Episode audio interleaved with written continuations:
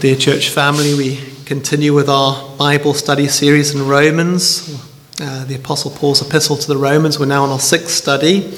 We finished chapter 2 last time and we considered how external rights and privileges and advantages can never justify the sinner in the end. It can never save someone having external rights and privileges. As it is written, He that glorieth, let him glory in the Lord. We thought about the need for the Christian to be on guard against false confidences creeping in in this respect. We too uh, can, can, uh, must be on guard against putting any confidence in the flesh or even upon our privileges or external uh, rights that we may have, just even distinctions. And so we must be on guard against these things. And if we to enjoy real privileges, as the Jews did, and advantages given uh, to us, whereby they distinguish us from others, it ought to create in us really a very humble and a contrite heart and a spirit, and uh, a, a humble spirit that is ever thankful, really, to the Lord that He showed such love and grace and mercy uh, to us because it, we know it was nothing within ourselves that we can, could commend in that respect. We brought nothing to the table, as it were, of salvation. We saw the dangers of how many acquaint superior knowledge and privileges with godliness, thinking themselves to be guides and teachers and so on, where in fact they needed to be guided and taught in the very basics of true godliness in the sight of God. The Apostle Paul fitly dismantles this self congratulating spirit, saying that in essence their behavior and hypocrisy causes the name of God to be blasphemed. In other words, your orthodoxy does not meet, meet your practice. Unbelievers, of course, will draw conclusions from not only what you say, but of course, the way you live your life, the way you practice what you say. God is more concerned about one's heart. He's more concerned of where we are in our hearts, in our thought life, in our affections. Who has our affections? Who, has our, who is Lord of our thoughts and our affections? And if that be made right, so will flow sincere obedience that worketh by faith and by love Remember the text, for he is not a Jew, which is one outwardly, but one inwardly. And that text is very important for the whole of Romans, actually. It's quite an important text, that.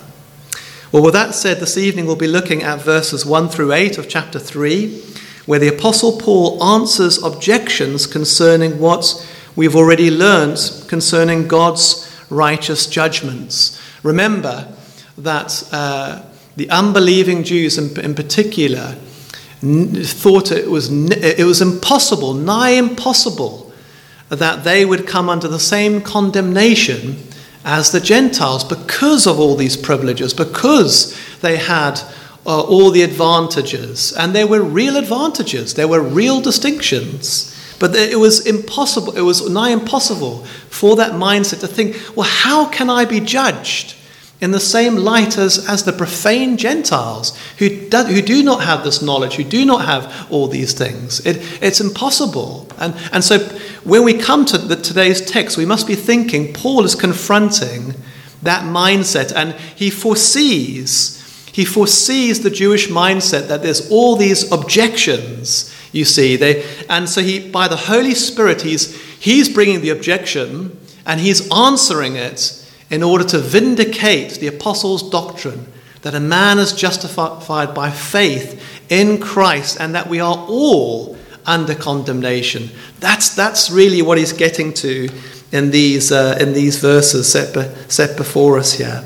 And so the, the Apostle Paul, under inspiration of the Holy Spirit, foresaw that there would be objections concerning God's, God's judgment and the apostles' doctrine.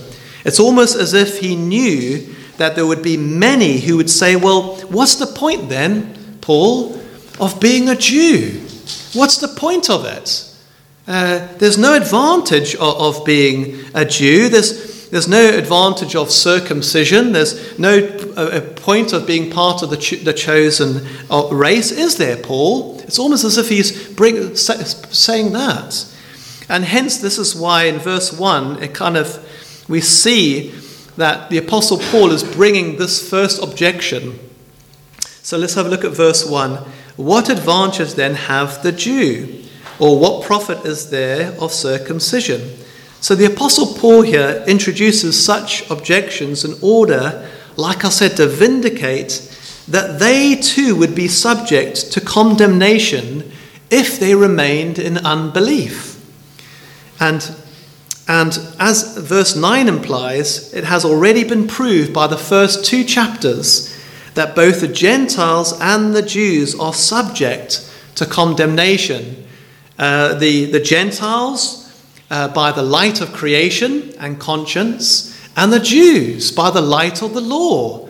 Both are under con- condemnation. He says, I've already proved that, that all are under condemnation. All have sinned and come short of the glory of God. And Paul does not deny, however, he does not deny the advantages that the Jews were given. That's the crucial thing. He's actually very he's actually being very complimentary um, he doesn't de- deny it, hence verse 2. So I'm just going to repeat verse 1 again. What advantage then have the Jew, or what profit is there of circumcision?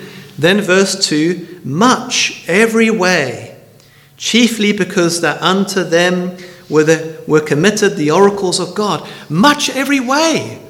You were given great privileges, great advantages. You were given great means. You were given. Your privileges, Paul is saying, are real. There were great privileges. You were given great advantages. You were given the written word of the living God. The oracles of the living God were committed unto, unto you, and no other nation upon the planet were given such things as, as you were.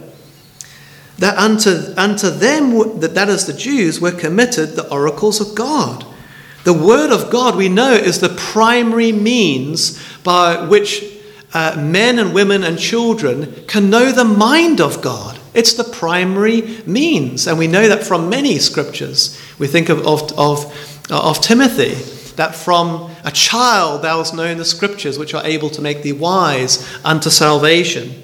And Paul is saying, You had it. You had all these privileges. You had all these advantages. And, and yet, and yet you abused them. You, you did not take advantage of all these privileges, you see? And it reminds me, and there's so many passages of the, of the scripture, there's so many parables which the Lord Jesus speaks in this respect. But I'm just going to mention one, and that's the parable of the tenant farmers. And we think of that parable in this respect, where the tenant farmers are given the, the, the uh, they're given the vineyard, they're given the tower, overlooking the vineyard to, to, to protect themselves. They're, they're given everything. And the Lord uh, of the vineyard, the one who rents the vineyard out to them, uh, as it were, uh, he goes off to a great distance and he sends his servants to collect the first fruits, as it were, of the vineyard, and yet they persecute. They say in their hearts, Well, you know, we want, we want this to ourselves. And so they start persecuting the servants. Uh, and, and of course, Christ was talking about uh, many in Israel who persecuted the prophets and stoned them and killed them. And then in, in the parable, it says, Well, if, I'm going to send my son in the end. And, uh, and, and so we know that from this, this parable, it was because they, they were given all these privileges, all these advantages, and yet they continued to abuse them. And so let us take note that being in possession of the Word of God does not save you. Having a superior knowledge of the Word of God does not save you. Observing its rights externally cannot save you. Only believing in where the Word of God points us to. The whole Word of God points us like one large epistle to the Lord Jesus Christ, outside of ourselves to Him. And like Calvin says, you know, the, the, the Word of God teaches us t- two great themes. It teaches us our own hearts by nature, that we are, are condemned by nature. We are, and that's why we have the Bible is the most honest book. It is a truthful book because it teaches us that kings, great people at their best, are sinners and they fall way short, and that we are, are all in need of the Saviour. Well, the apostle here moves on to the second objection, which he foresees, and namely that of God's faithfulness. God's faithfulness concerning his promises to the Jews. After all, God did promise to be the God of the Jews, didn't he? And so, verse 3 and 4 says, For what if some did not believe? Shall their unbelief make the faith of God without effect? God forbid. Verse 4 Yea, let God be true, but every man a liar. As it is written, that thou mightest be justified in thy sayings, and mightest overcome when thou art judged. Paul is saying, in essence, can the unbelief of some thwart the faithfulness of God concerning his promises? He's saying, Of course not. Of course not. Yes, your advantages and your privileges over other people is true. You've got all these privileges, you have all these, these means that you were given. But what, but what if the majority of the Jews did not take advantage of the word of God they were given? What if they did not take advantage of the means they were given? What if they remained in unbelief? It's not, it's not that God has been unfaithful, it's that many have not believed. The unbelief of some cannot undo the faithfulness of God concerning his promises. And Paul is saying, in essence, don't question God's word. God forbid, don't question God's word. He's saying, in essence, question yourselves. Question yourselves. Let God be true, but every man a liar. And then, really, in, in order to cement this truth, the apostle quotes Old Testament scripture. He quotes the Psalms. Psalm 51, in particular, verse 4 that thou mightest be justified in thy sayings and mightest overcome when thou art judged. In other words, you need to be justified in what you say, that it's, it's biblical, that it's the word that you're, you're in line with the word of God. Uh, that it's being justified in one's speech, making sure one's judgment is in line with God's word.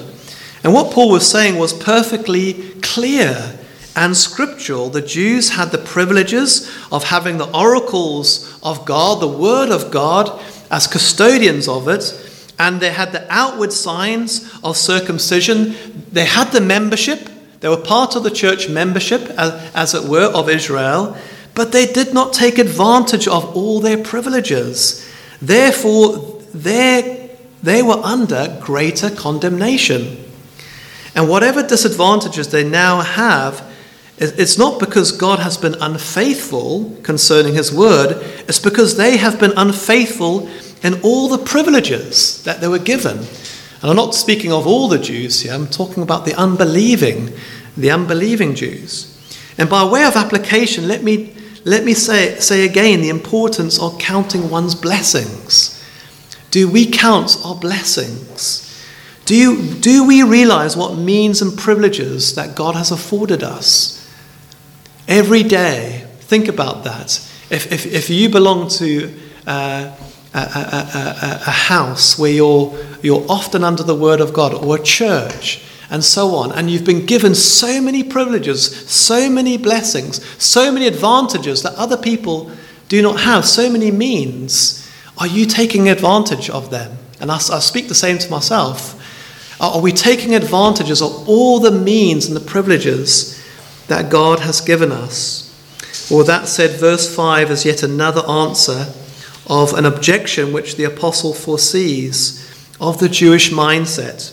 Verse 5 says, But if our unrighteousness commend the righteousness of God, what shall we say? Is God unrighteous who taketh vengeance? I speak as a man. So Paul knows full well the Jewish mindset's arguments to excuse them from condemnation. Paul says he's speaking like a, he speaks I speak as a man. And in other words, he's saying, I'm not speaking as an apostle would speak now. I'm speaking as the natural man would speak. these are the arguments that you're bringing forth now, in other words. These are the, the worldly type of arguments that are being, uh, that he foresees, these objections, he foresees they'll, they'll be coming up with. In other words, they'll be saying, well, well what are you saying, Paul? Are, are you saying that we may do evil, that good may come of it? Is that what you're saying? That we may just continue to, to we could be like the Gentiles and be profane, and, and so that in the end, uh, good can, can come of it? But if our unrighteousness commend the righteousness of God, what shall we say? Of course, Paul did not give so much as a hint to suggest that it would be unrighteous of God to, to not punish wicked, wickedness. Um, that's why it says, is, is God unrighteous who taketh vengeance? Paul is simply implying that the truth of God must be acknowledged that all men be liars and God and his word are trustworthy. And, you're, and he's saying, in essence, and you're not because you've abused God's word. You've had all the privileges, but you've abused it. And so, in answer to the question concerning God being unjust to punish sin, which commends God's righteousness, Paul says in verse 6 God forbid, for then how shall God judge the world? And so, in other words, he's saying, God forbid, perish the thoughts. What kind of God would he, would, would he be to overlook sin? God cannot be, un, be unjust because he is not only the judge of the Gentiles, but of the whole world, including the Jews as well. No, no exemptions. He is the righteous judge of the universe. How could there be any judgment at all if God took such an attitude on the Gentile sin and not, and not the Jew sin. And he is, the, he is the righteous judge of the universe. How could there be any judgment if he was, like I said, to look upon the Gentile sin and, and not the, the sin of the Jews? And he, he, he, he, has it not been written in Genesis 18, I, I feel that he's fetched, again, Old Testament language here. Genesis 18 25, remember Abraham, when speaking to Lot con- concerning Lot, says that, that that be far from thee to do after this manner, to slay the righteous with the wicked, and that the righteous should be as the wicked, that be far from thee. And this text here, shall not the judge of all the earth do right. Paul is using familiar Old Testament language really to persuade these objections. Well, while Paul once, well, Paul once again foresees that the persistent, the persistence of this Jewish mindset to object and to excuse condemnation. We're not under condemnation because we have all these privileges. and in verse 7, Paul sees the objector saying, But hold on, wait a minute, wait a minute, Paul. For if, in verse 7, for if the truth of God have more abounded through my lie unto his glory, well, why am I yet also judged as a sinner?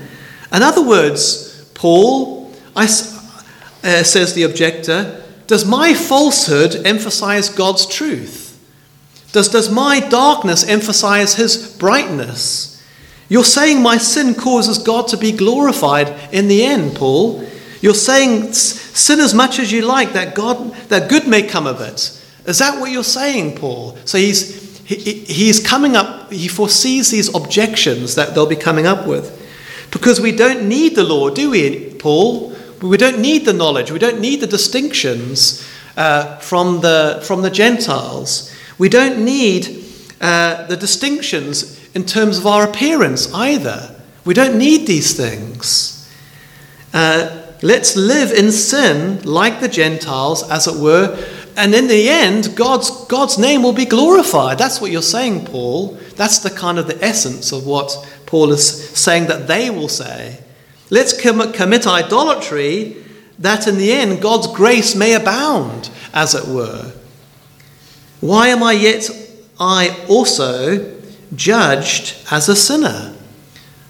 Uh, and Paul says in verse 8 to such objections, that's exactly what some people slanderously report about me. He's saying that this is exactly what some people slanderously say about me. See verse 8 and not rather as we be slanderously reported, and as some affirm that we say. So he's saying this is what people are saying about us as true believers and holding to justification by faith, and, and, and that all of us are under condemnation and in need of the Savior. And he's saying, he's saying, this is what you're going to say about us. Let us do evil that good may come, whose damnation is just. So Paul is, Paul is saying, and he foresees that his words will be falsely and maliciously represented by those unbelieving Jews who refuse to confess that they, as well as the Gentiles, are under sin and condemnation. For not the hearers of the law are just before God, but the doers of the law shall be justified. And in other words, these objections are against the apostles' true doctrine of justification by faith in Christ. You will falsely and maliciously say of us, Let us do evil that good may continue. That's what you're saying. You're falsely saying that we say, Let's just continue to do, to, to, to, to do evil that good may come of it. Let us sin the more that we may be more justified and good may come of it. Let us continue to sin that ultimately God's name will be glorified in the end. These are the slanderous things which you're, you're saying. And Paul says, in essence, that if that, if that, that trusting, that if that trusting of a, a, a doctrine were true, it would be worthy of damnation whose condemnation is just. He was saying that if what you're saying is true, that is worthy of, of, of, of condemnation, of damnation. I, and he's, he's basically saying, with such an argument, I don't disagree with such a statement. Although, although, uh, although, although they will be said falsely to excuse you, as we'll come, as we'll come to see in the rest of the chapter. So, in other words, uh, he says, well, you know, what you're saying, what, what you're saying, uh, you're saying falsely. You're, you're, you're, saying whose condemnation is just. And he's saying, well, I agree with you with that, but, but you're saying this as, as, a, as, as a pretext. Well, in closing, and by way of application to these manifold objections, uh, let me just glean uh, that God will judge all sin, however plausible the excuses for it can be. God still will judge it. God is no respecter of persons. People can come up with all sorts of plausible excuses, um, but God will still judge it. All who encourage sin, especially in the name of God and by the true doctrines of grace, can expect, according to the Apostles' word, certain condemnation. If, if people encourage sin and say, well, we, we, can, we can do sin, we can continue in sin, that, that, that good may come of it in the end. And it's sad to say that there is many that do that. Well, we, we could just carry on in, in sin, and, and so that good may come of it, that grace, this abuse of, of, of grace. And according to this, Paul says that such who encourage sin, such who use uh, the, the doctrines of grace in, in essence, and abuse, and abuse the doctrines of grace and, and encourage this, well, you could just carry on and, and, and sin. He says, well, that doctrine, that doctrine, it's the condemnation of such.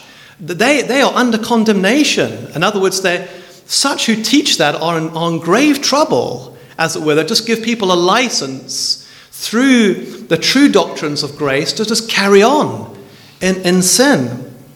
We are not called as sheep by the Good Shepherd, Christ, not only not to live like pigs.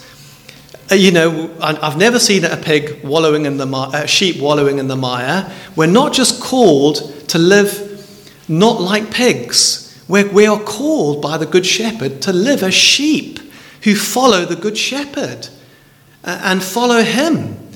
And so, but we're not just called just not to, to go in the mire, we're, we're called to follow the Lord and to, to be close to Him and to love Him and depend upon Him and hear His voice and follow Him in Him in holiness of life. And I trust we've, we've also been reminded in these objections that if, like the Jews, if, like the Jews, uh, we have been given real privileges and advantages and means uh, whereby we can not only know the Lord savingly and truly, but also that we can enjoy the peace and the, and the joy in, in counting our blessings by faith. That we must get the joy in this and the peace in this. That that's the blessings and the privileges that we're given, that it is such a blessing to be here amongst God's, God's people and to pray together and to serve Him together. And we, we must count, I think sometimes we, we can, uh, all the pressures of life can sometimes get to us and kind of steal that joy away from us. And we forget we are, we are, are the, the, the we are the most blessed people upon the planet. We, we, we, are, we are given so many advantages and privileges, and, and, and so we should we, sh- we should enjoy this. We should have this joy and peace, really, because we've been given so much. And so let us take every opportunity and advantage of the means that we're, we're given. Let us never, ever give, uh, never uh, give God the scraps, as it were, of our time. And it's very easy to do that in, our, in, our, in, in these days that we're living in. Um, when He gives us means, let us pray that we may use them to the full and get the joy and the peace and the assurance that the Lord so wants to give us. And I, I feel I haven't done this uh, passage justice tonight, perhaps a bit, bit fum, fumbly this, this evening, but I just want to say let us also be reminded that when we fall upon hard times, uh, spiritually speaking, or seasons of, of drought, as it were, remember that the Lord remains ever faithful to you. His promises and his words remain ever faithful to you, and you can de- rely upon them. And when you perhaps spiritually think you're, you're beaten up and you've had a difficult day or a difficult season, find that those, the comfort in the Word of God and hold to those promises, and it will indeed be a balm, a healing balm it will indeed be a light and, and a guide, as, as, it were. And finally, beloved, surely all these objections remind us and tell us something of the human heart by nature. No one's, the Apostle Paul's not picking on the, on the unbelieving Jews here. It tells us something of the human heart by nature. It tells us that really we want to commend ourselves, really, uh, uh, we want to bring something. If we become religious, we want to bring ourselves. We want to commend ourselves. We, we, we, we like to make gods out of ourselves. So it teaches us really that we all, by nature, make up these excuses, uh, uh, as it were. We, we can all be like this. And of course, I think it also, all these objections here teaches us that are really of the devil's subtlety to blind even sincere religious people.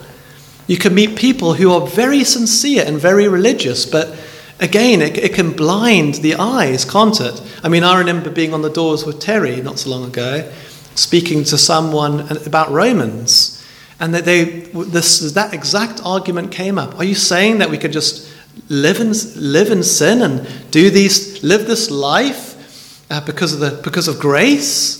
And, and it was kind of just using this, and so many so many people, and we came with all the seek sought to came with the, all the arguments. No, no, I'm not going to have it. I must bring something to the table, as it were. And it's just it's it's it's the, the devil's subtlety to blind even sincere religious people. And so let us pray for the Lord's wisdom and grace to witness as we go out, as it were, on the highways and byways, not just to witness to those who are profane people, worldlings as it were, but also to religious people as well. That the Lord give us uh, uh, wisdom and grace to. Um, to and, and to, to, to, to, to come up with these arguments, to, to act, like the Apostle Paul, pray for the Spirit's help to be one step ahead, as, as it were, to see the natural man's objections, as it were. And so I'm sorry for the fumbling this evening, um, um, but I, I, hope and pray that we uh, can see from the, the, text this evening that uh, all these objections really. Uh, Paul foresaw all these objections, re- really, that the Jewish mindset would come up, or the self religious, the, the self righteous person would come up in order to excuse themselves from condemnation. That's the whole, that's the whole point. I'm trying to excuse myself from being con- condemned because I've got the outward privileges. I've got, I've got the knowledge. I'm, I'm not in ignorance like worldly people. I go to church. I've been baptized. I, I, even, I, I even know confessions. I've, I know these things and I'm holding to these things, but yet we know that a man must be born again. We know that there must be a, a, a radical change in the heart and the life as it were. And that's really what Paul's trying to get to. You're under condemnation. We're all under condemnation. So he's dismantling all these objections really to, to tell that both the Jews and the Gentiles are under condemnation. And no outward privileges uh, can stop that. We, we all need to trust in Christ as our Lord and Saviour. Amen. Amen. Feel free to contact us at Sovereign Grace Church in Tiverton. Email us at grace2seekers at gmail.com. That's grace2seekers at gmail.com. Alternatively, you can visit our website at www.sovereigngracereformedchurch.co.uk.